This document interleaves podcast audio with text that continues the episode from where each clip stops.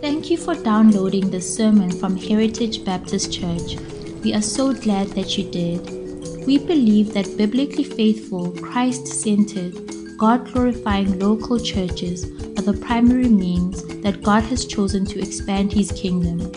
If you are part of such a church, we hope that this message will supplement your spiritual diet.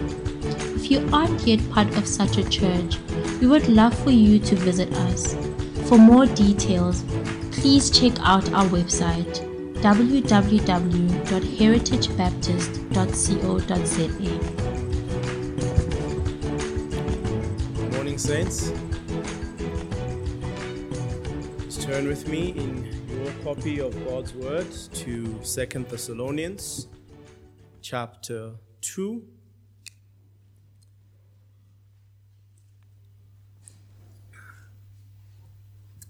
Our attention this morning will be in verses 13 and 14, but I want to read the entire, this entire pericope for, for context. So we'll read from verse 13 till chapter 3 and verse 5. Hear God's word. But we ought always to give thanks to God for you, brothers, beloved by the Lord because God chose you as the firstfruits to be saved through sanctification by the Spirit and belief in the truth. To this he called you through our gospel, so that you may obtain the glory of our Lord Jesus Christ. So then, brothers, stand firm and hold to the traditions that you were taught by us, either by our spoken word or by our letter. Now may our Lord Jesus Christ Himself and God our Father, who loved us and gave us eternal comfort and good hope through grace, comfort your hearts and establish them in every good work and word.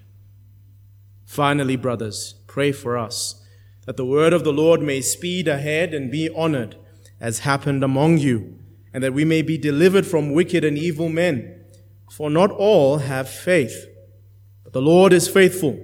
He will establish you and guard you against the evil one. And we have confidence in the Lord about you that you are doing and will do the things that we command. May the Lord direct your hearts to the love of God and to the steadfastness of Christ. Amen. There are a number of events in life that have the potential to derail someone who was running the race well. If you consider the Christian life uh, with the analogy of a race, then you might say that there are a number of rocks, a number of sharp corners, a number of hills that along the way have the potential of causing a good runner to stumble. The scripture is full of such warnings. Consider, for example, the Lord's parable of the sower. You remember that parable in Luke chapter 8. Among the soils, we find those who were choked out by the love of this world. That's what derailed them. It was the love of this world. There were those who were derailed by varying trials and tribulations, the Lord Jesus tells us. And there were those who fell away even because of a severe time of testing. These times, these events come not only for you as an individual, but also come for local churches. At many times and in many seasons, local churches are tested by the Lord through various means. Take, for example, the church at Thessalonica. By all accounts, the church at Thessalonica was a healthy church. Uh, you and I recently saw the planting of this church in Acts chapter 17, when we look at Acts chapter 17 uh, in November. Uh, this church was planted by Paul and his companions, and when it was planted by the church and his, by Paul and his companions, soon after that, we're hearing from Paul in 1 Thessalonians the testimony that the church has been doing really well. They've been running the race well. They've been loving the Lord. They've loved other believers. They've labored in love and they've partnered, even in this short time, uh, with Paul in his preaching of the gospel. The whole of First Thessalonians is Paul thanking God for the great work that is continuing there in Thessalonica. But then word reaches Paul that some people have other ideas and some have twisted what Paul said in his first letter regarding, regarding the coming of the Lord. In 1 Thessalonians 5, Paul teaches the church that the return of the Lord will come like a thief in the night. Paul says this to the Thessalonians in 1 Thessalonians chapter 5 from verse 3. He says, While people are saying there is peace and security, then sudden destruction will come upon them as labor pains come upon a pregnant woman, and they will not escape. And apparently it appears that some have taken what Paul has said to mean that the Lord might come so unexpectedly that he has already come. It appears that there are rumors of a letter coming from Paul saying that the Lord is already here, saying that the resurrection has already happened, and that the end of the world has already occurred. And so Paul quickly writes to Thessalonians to calm down the church and assure them of the truth of Jesus' coming, that it will be first be preceded by a number of events, including the revelation of the man of sin. He argues this in 2 Thessalonians chapter 2 from verse 1. Toss, toss, your eyes up to verse 1 of chapter 2, the chapter that we're in here in 2 Thessalonians. Look at what Paul says. Now, concerning the coming of our Lord Jesus Christ and our being gathered together to him, we ask you, brothers, not to be quickly shaken in mind or alarmed, either by a spirit or a spoken word or a, or a letter seeming to be from us, to the effect that the day of the Lord has come. Let no one deceive you in any way. For that day will not come unless the rebellion comes first, and the man of lawlessness is revealed, the son of destruction, who opposes and exalts himself against every so called God or object of worship, so that he takes his seat in the temple of God, proclaiming himself to be God. Do you not remember when I was with, still with you that I told you these things? And you know what is restraining him now so that he may be revealed in his time. For the mystery of lawlessness is already at work. Only he who now restrains him, restrains it, will do so until he is out of the way. And then the lawless one will be revealed, whom the Lord Jesus will kill with the breath of his mouth and bring to nothing by the appearance of his coming. You see, Paul here is calming them down and telling them, no, do not be deceived by all these people who are telling you that the resurrection has already happened, that the world has already ended. There's there's a number of other things that must happen first before the Lord Jesus comes and appears. So he's telling them, do not be alarmed. The world has not ended. There are certain truths that must take place first before the world ends. Paul then, in our text from verse 13, states to them, states to them the core of his message to them. After telling them to calm down, he's then here from verse 13 refocusing them on his core message of this letter. And that is this do not be alarmed, but rather stand firm. In guiding this alarmed and shaken church, he reminds them of essential truths that they must remember and live by. What Paul says to the Thessalonians from verse 13 of chapter 2 is a good and necessary reminder to all Christians, regardless of what season we are in. As the year begins, we as a church are dealing with a change which has the potential to derail us. You, as an individual, will most likely at some point through the year face something that has the potential to shake you, to make you feel as though the world has ended. And it is in this backdrop that we will study these verses over the next three weeks. We'll study these verses from verse 13. And this morning I want us to pay attention to verse 13 and 14 and next week we'll pick it up from verse 15. So, read verse 15 with me again. But we ought always to give thanks to God for you, brothers, beloved by the Lord, because God chose you as the firstfruits to be saved through sanctification by the Spirit and belief in the truth. To this he called you through our gospel, so that you may obtain the glory of our Lord Jesus Christ.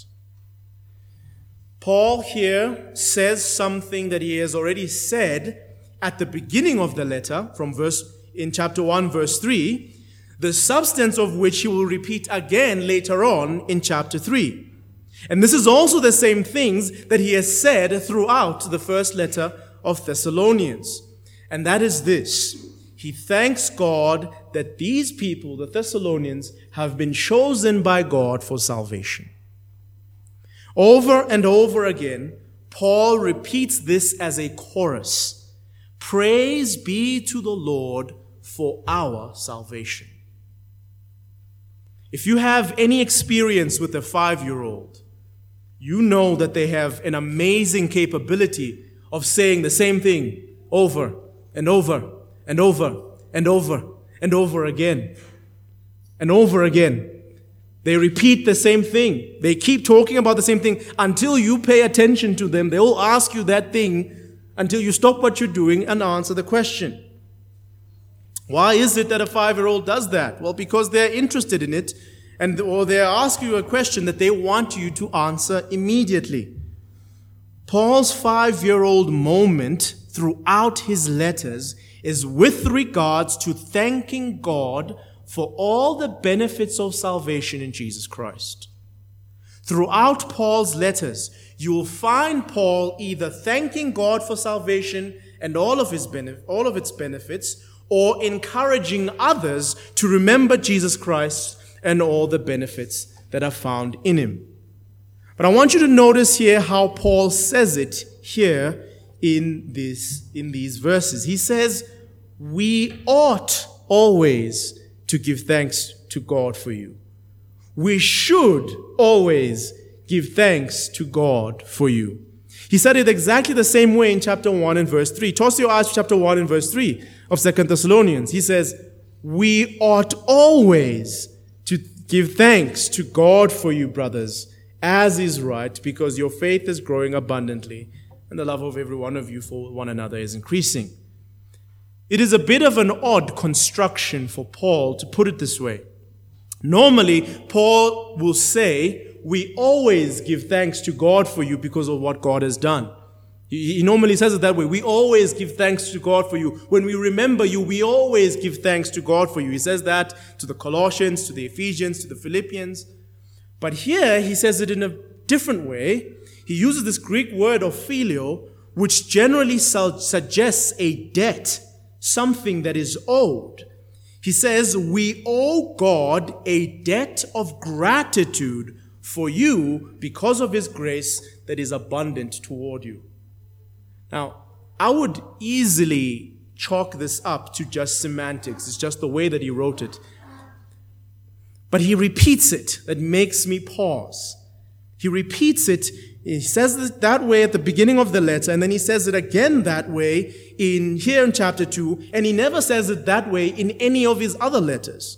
And that makes me think this is worthy of pause and consideration. So pause with me here and let us consider this ought, this should. Have I considered my life and the life of the people in our church to such a degree that I'm aware that I owe God a debt of gratitude for what He has done? That is, have I, as a believer, as a part of a local body where God has bestowed his new covenant blessings, have I noticed that I'm in debt to God for all that he has done and is doing among us? Maybe put this question a different way.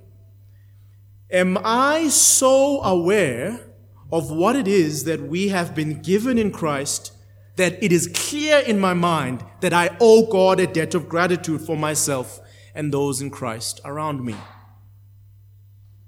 The reality, friends, is that these things that Paul mentions here regarding the Thessalonians are true of us.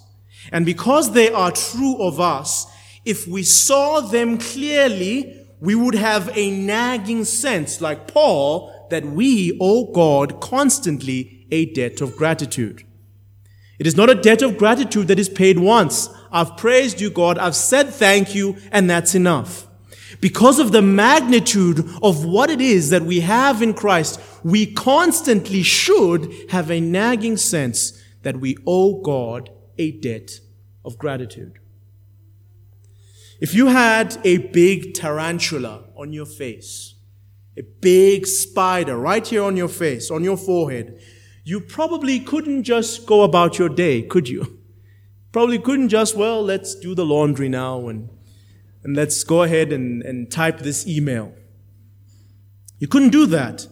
There would be a lot of screaming, some of you, and there would be a lot of moving around.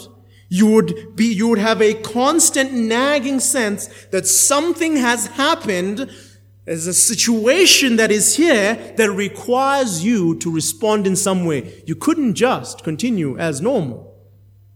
In the same way, you and I ought, you and I should have a constant sense, like a big tarantula on our faces. We ought to have a constant sense that we owe God a great, unending, enduring thanks because we are beloved by Him because we have been sanctified by the Spirit and given belief in the truth, because we were chosen before the foundation of the world to be called to the glory of Jesus Christ. This reality should be like a big fat tarantula on our foreheads, constantly causing us to think about it. Constantly thinking, what a great debt of gratitude I owe you, Lord. Praise be to you for what you have done to me and what you are doing in me and what you have achieved for me categorically. This is what Paul is showing us by his example. But you see, ours, friends, is the same problem that most Christians have had since they received the gospel. And that is, we tend to live by sight and not by faith. In other words, our sense of obligation to God is controlled more by what we see, feel, taste, touch, and smell than what we do not see. We are prone to be directed and controlled not by these invisible truths, but by visible troubles. Our hearts are given over to sense experience and not the state of our supernatural existence. You following me? We are genuinely controlled in our hearts by what we see, by what we feel, by what's going on. We are generally not controlled by these invisible realities that are standing and are, and are true and are unmovable. Most times, it feels as though true reality is this that I'm experiencing here heartbreak, sin, corruption, my own failures, others' failures, fleeting moments of joy, you know those fleeting moments of joy like being at a wedding and being excited, but the, the feeling doesn't last because the experience doesn't last? We go back to our troubles on Monday. A lot of times it appears as though the challenges and the troubles last longer than those fleeting moments of joy. Even just think about uh, our, our, Sabbath rest on the Lord's Day. You come to church on the Lord's Day only once, and maybe you meet the believers once during the week. But most of the time, you are surrounded by the world. And that ends up being what is, what feels real, what feels more like true reality. But Paul would have you remember that there is a, that while those things are true, those things that you're experiencing are true, there is a real and bigger reality. And he tells us in verse 13 and 14. You are beloved by the Lord. The Lord has chosen you from the beginning to be saved. You are being sanctified by the Spirit, and you were sanctified by the Spirit and given belief in the truth, and you are being enabled by the Spirit to continue believing the truth. And you have been called, in verse 14, to obtain the glory of the Lord Jesus Christ. But your problem is that you, you, you, you, your mind is too much here and these experiences. Paul expressed this problem and its solution much better in his letter to the Ephesians. He says this in Ephesians chapter 2 For this reason, because I have heard of your faith in the Lord Jesus and your love toward all the saints, I do not cease to give thanks for you, remembering you in my prayers, that the God of our Lord Jesus Christ, the Father of glory, listen to this may give you the spirit of wisdom and of revelation in the knowledge of Him, having the eyes of your hearts enlightened, that you may know what is the hope to which He has called you. What are the riches of His glorious inheritance in the saints? And what is the immeasurable greatness of His power toward us who believe?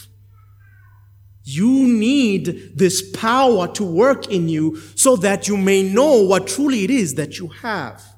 He goes on in chapter 3, he says this For this reason I bow my knees before the Father, from whom every family in heaven and on earth is named, that according to the riches of his glory he may grant you, listen what he wants you to be granted, that he may grant you to be strengthened with power through his Spirit in your inner being so that Christ may dwell in your hearts through faith, that you, being rooted and grounded in love, may have strength to understand with all the saints what is the breadth and length and height and depth, and to know the love of Christ that surpasses knowledge, that you may be filled with all, filled with all the fullness of God.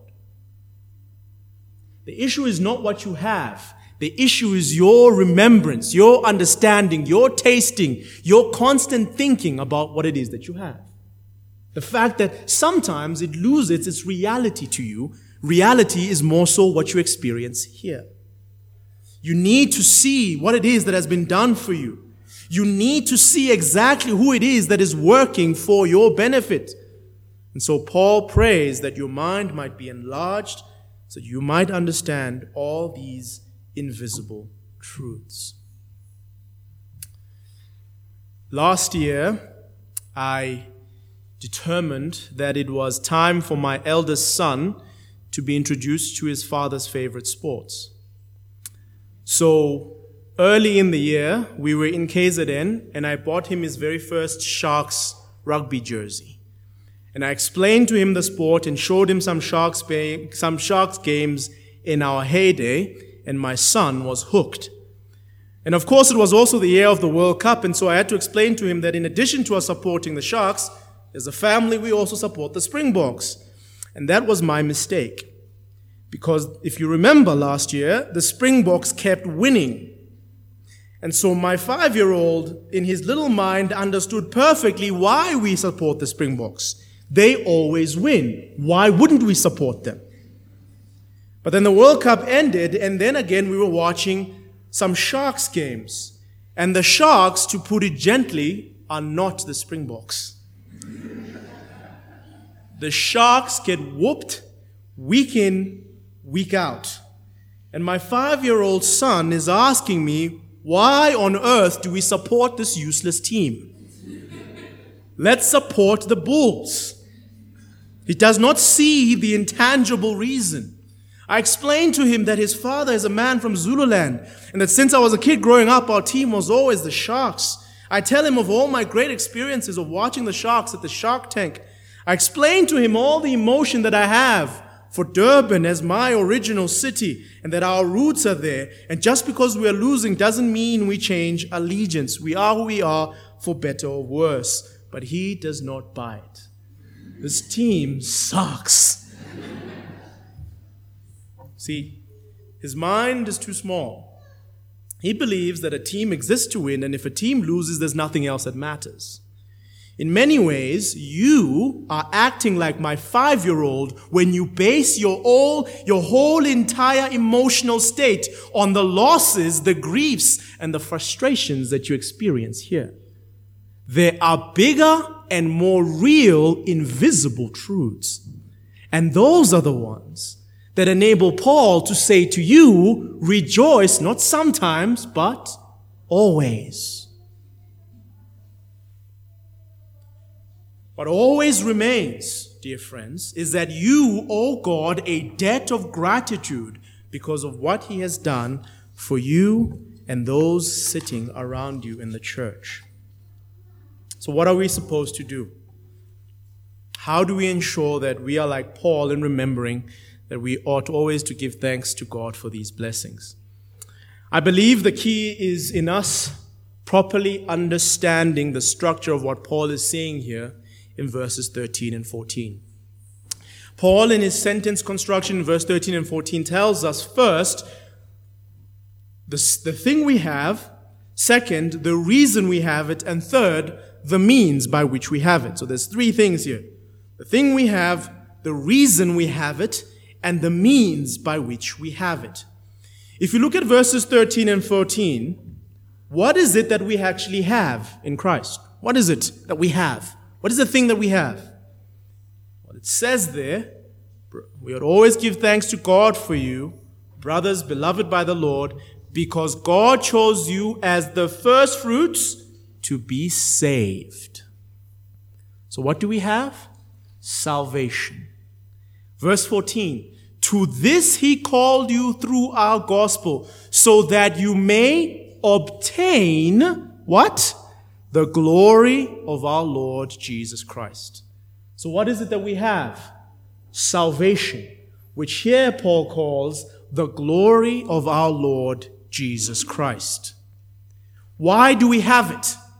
What's the reason that we have this salvation, this glory of the Lord Jesus Christ? Why have we obtained this glory of the Lord Jesus Christ?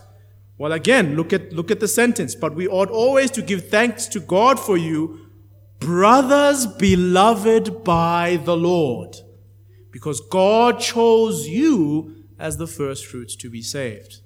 So, why do we have it? We are beloved by the Lord, and so He chose us for it. He loved us, and so He picked us so we can have it. He loved us, and so He selected us to enjoy it. And thirdly, what is the means by which we have it? How do we have it? Well, again, look at the sentence. But we ought always to give thanks to God for you, brothers beloved by the Lord, because God chose you as the first fruits to be saved through sanctification by the Spirit and belief in the truth. What do we have? Salvation. Why do we have it?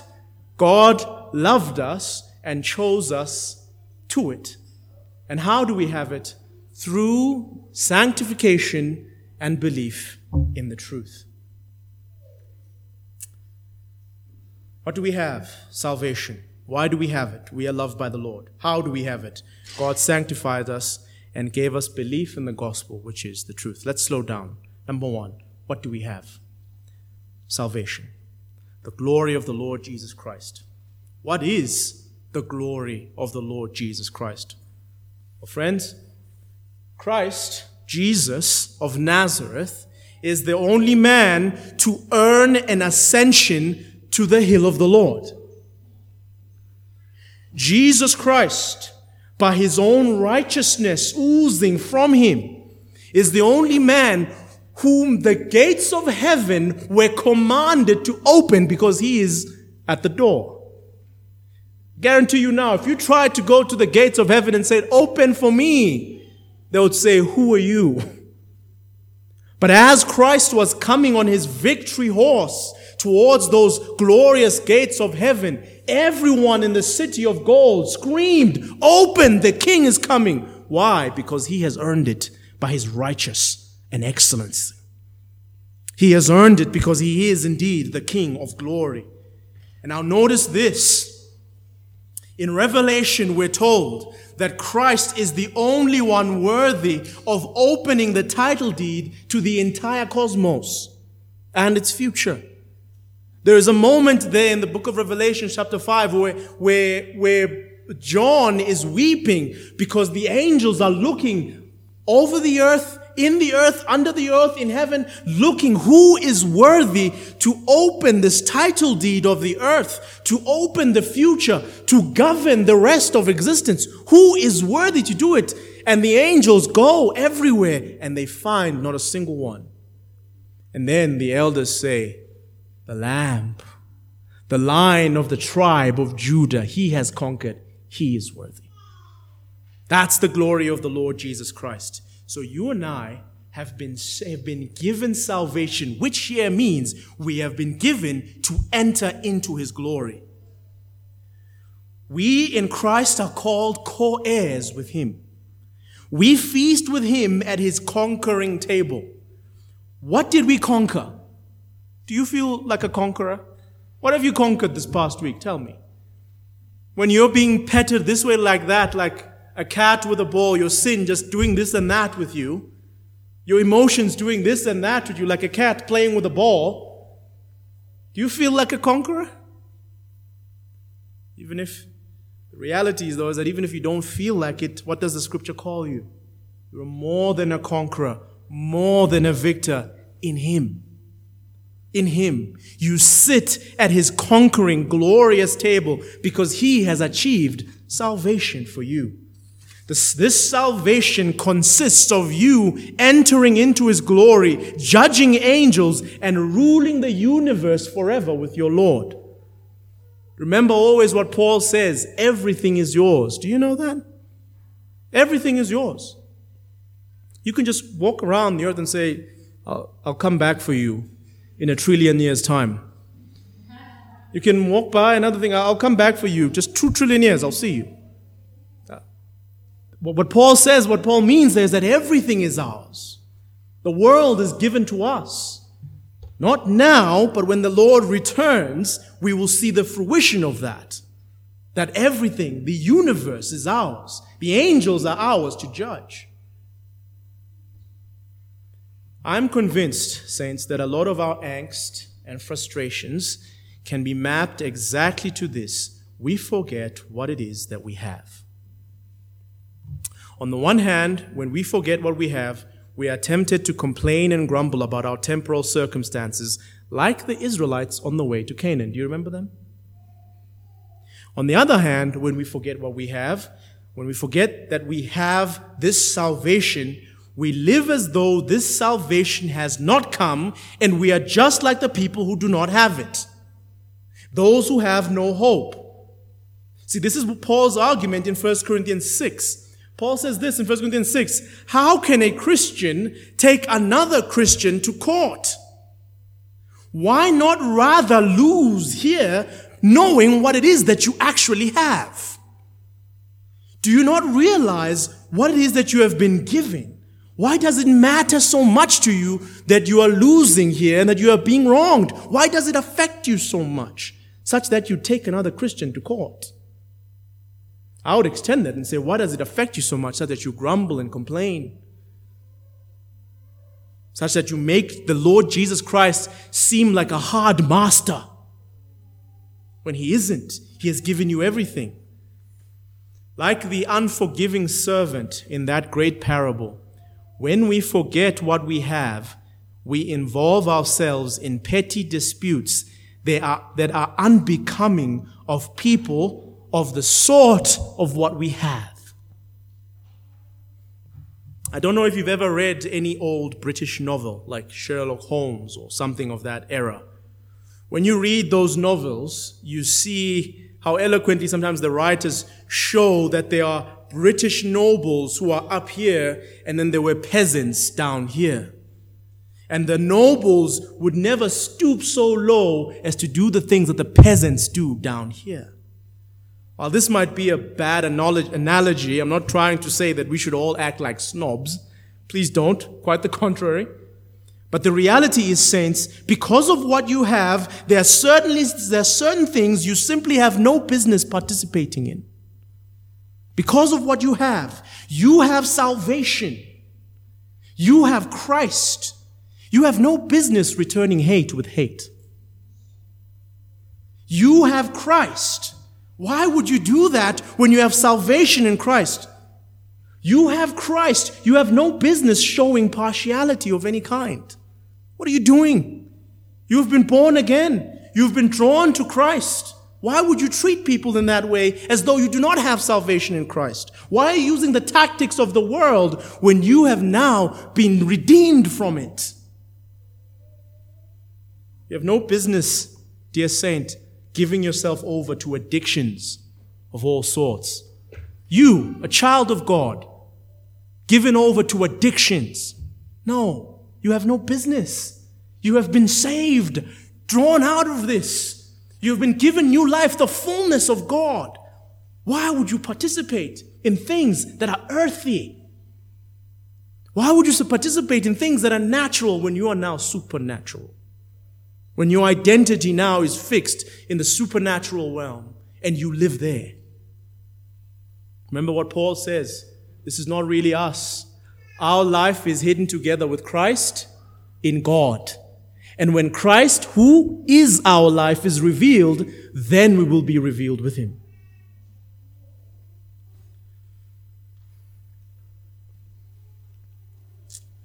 The unspoken truth of the salvation offered in Christ well, the spoken truth, the forgotten truth of the salvation that we have in Christ, in Christ is that Christ himself is the prize. If you know Christ, if you have tasted and seen that the Lord is good, you should leave all the nonsense and stay by his side.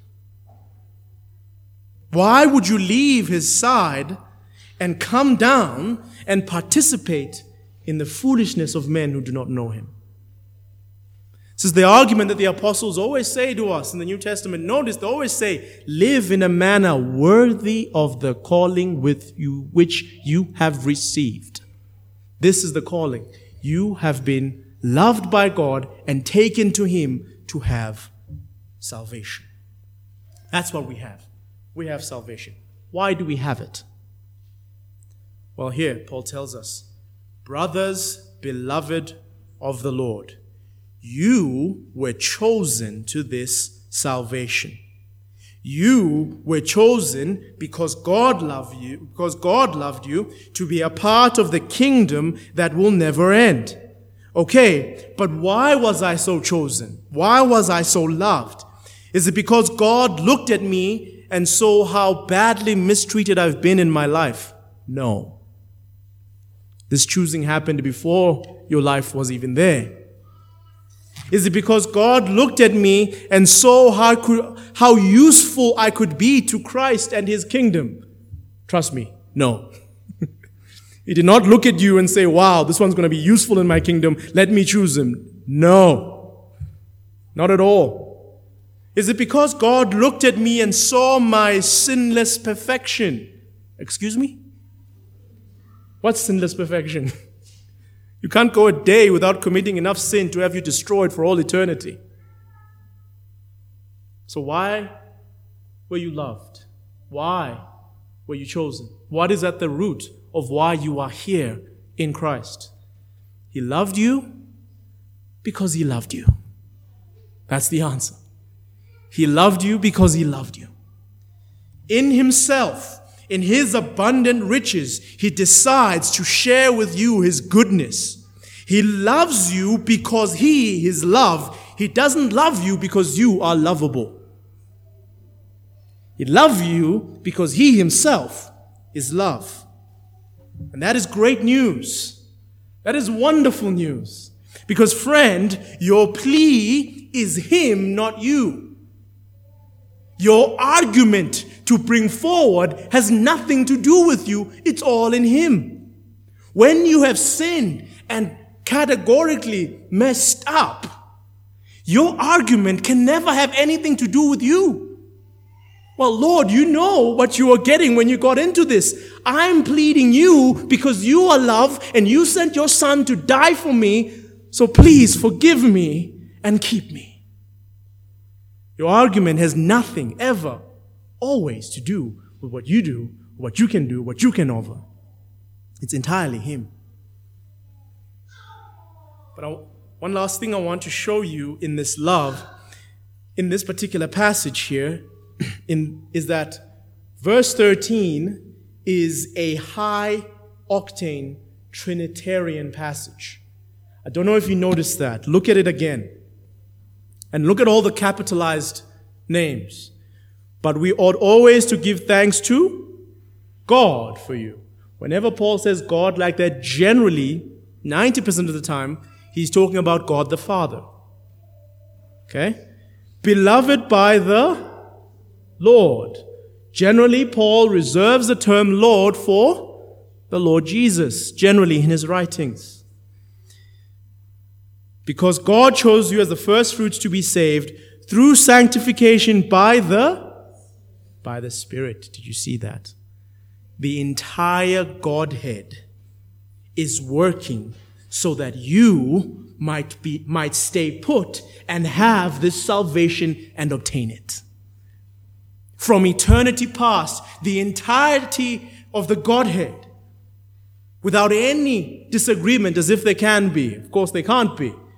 But the entirety of the Godhead is saying we're going to work so that this person might obtain the glory of Jesus Christ. You are loved. Why do you have it? You are loved. Why do you have this salvation? God in eternity past has determined to set his love on you, and he is working so that you might have it. What do we have? Salvation. Why do we have it? He loves us. Now, the third question How do we have it? How do we have it?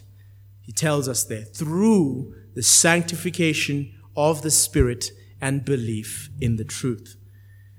The Spirit of God sanctified you and made you believe in the truth. And the truth there is spelled out for us in verse 14. To this he called you through our gospel. The truth is this gospel. And what is this gospel? That Jesus Christ came down, became a man, died on the cross, and by so doing made an end to the sins of all of his people, so that any man who calls on his name shall have life and everlasting. That is the gospel. That is the truth. And the Spirit of God worked in you when you heard that gospel to call you towards himself but there's a double thing that's going on here. It's not just past tense, but it's also continuous tense. See, He sanctified you, He set you apart in the Spirit so that you might believe this, and He enabled you, gave you this belief. But not only did He do that, He continues to do that. He continues to sanctify you, to set you apart. He continues to make you remember and believe the truth. And what is the truth? The truth is the gospel. He continues to work in you, to set you apart, to make you different, so that you might believe constantly and always the truth. And that truth is this fact of Jesus Christ's death and resurrection and ascension.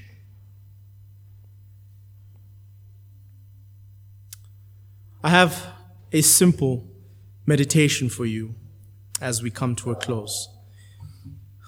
There are no, not giving you any do's and don'ts um, today, because that comes from verse 15. You'll see that from next week. That What we do now in light of this comes in verse 15, so I want to leave it here.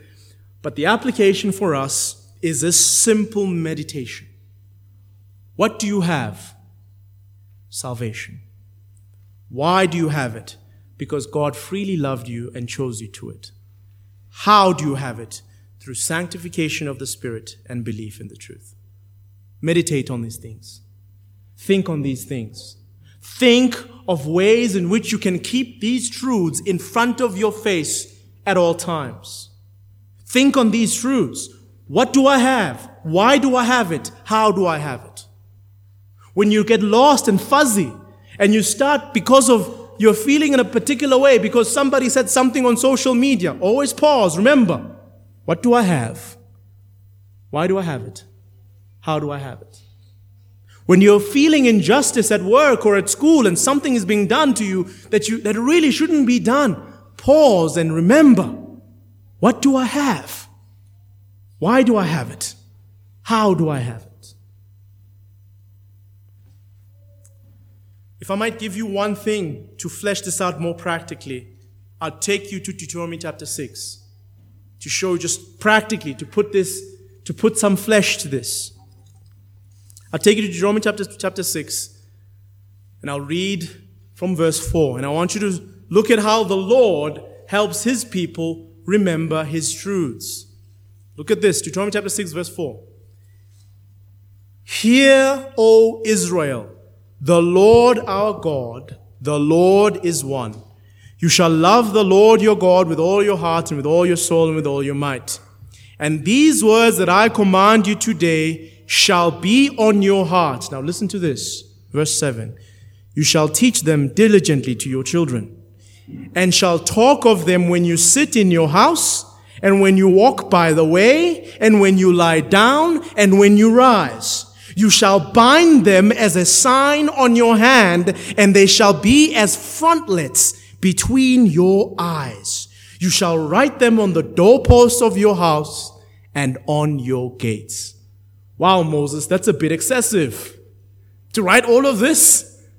Yes. At least think of it, uh, get the meaning, the principle of what he's saying. This should always be in front of you. You should be striving as much as you can to remember these things. When you're sitting down on the couch, there must be something that reminds you of these things. When you're having dinner, there must be something that reminds you of these things. When you're walking by the way with your friends and family, there must be something that you put in place to remind you of these great truths. Create and maintain a daily ritual of reminding yourself of the gospel and all of its benefits. Praise God. Amen. Let's pray.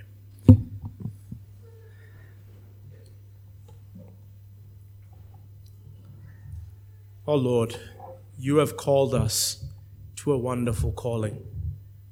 Even now, after looking at the gospel and the meaning of it and what we have in it, we have only just touched the surface. The, we are, as it were, looking at an iceberg above the water. What you have done for us is so deep, so rich, there's so much breadth, so much depth, so much width.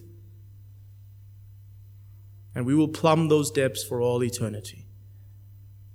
And we ask, Lord, that you'd remind us, even this week, when we are tempted, that we have salvation in you because you loved us and you are continually working in us by your Spirit. Strengthen your people, Lord, and bless us. In Christ's name, Amen.